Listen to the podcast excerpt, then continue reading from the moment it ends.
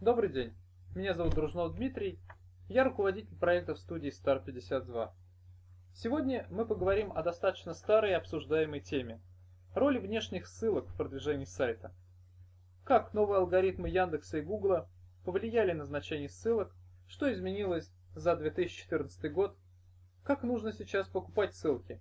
Эти вопросы мы обсудим. Во-первых, все, наверное, слышали, что Яндекс еще в начале года объявил о так называемой отмене ссылок. С тех пор представители Яндекса в разное время делали еще ряд заявлений, которые постепенно смягчали строгость предполагаемой меры. Сначала было заявлено, что изменения коснутся только Москвы и Московской области, затем, что это будет относиться только к некоторым коммерческим тематикам. В результате, по факту кардинальных изменений как таковых не произошло, и роль ссылочного фактора в продвижении как была, так и остается высокой. Все закупают и продвигают сайты при помощи ссылок. Как кто-то сказал, когда вы отменили ссылки, мы этого не заметили. Однако требования к качеству ссылок, к их экологичности возросли и продолжают возрастать. Наверное, я повторю часть прописных истин сейчас, но тем не менее они не теряют своей актуальности. Каким должен быть сайт, с которого проставлена ссылка?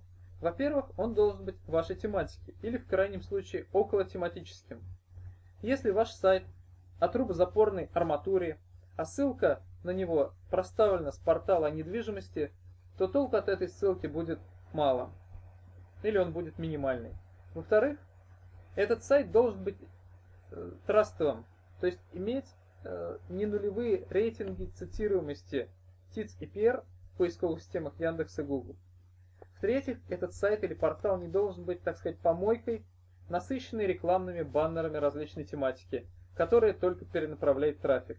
То есть это должен быть сайт, полезный для людей. К странице, с которой ведет ссылка, предъявляются следующие требования. Во-первых, при попадании на эту страницу ссылка должна быть видна и активна.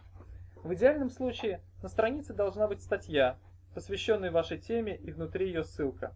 Это так называемое статейное продвижение, когда вместе с покупкой ссылки происходит копирайтед написание статьи под вашу тему. Если статья не пишется, то к ссылке должен быть прикреплен правильный анкор, короткая фраза, связанная с ключевым запросом. Ссылка не должна быть слишком мелкой, это про текст ее, то есть не должно применяться серых методов размещения ссылки. В идеале, опять же, на странице должна быть только одна внешняя ссылка, ваша.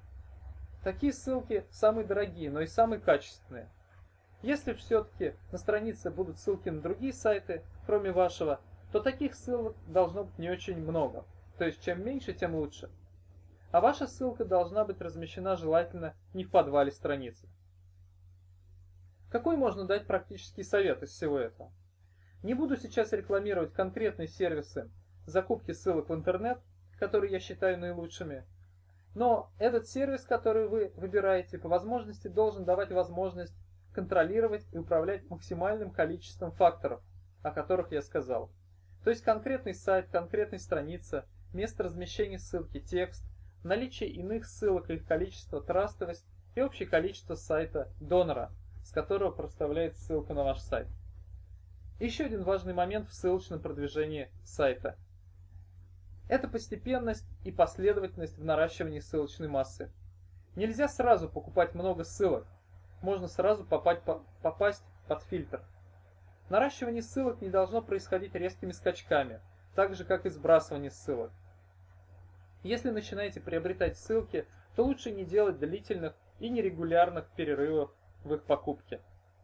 Наилучший эффект дает постепенное, ежемесячное увеличение количества качественных ссылок, сопровождаемое общим развитием сайта. Желаю вам успехов в продвижении ваших сайтов. С вами был Дружнов Дмитрий, студия Star 52. Слушайте нас на Podster FM, в том числе и с мобильных устройств. Всего вам доброго, до свидания.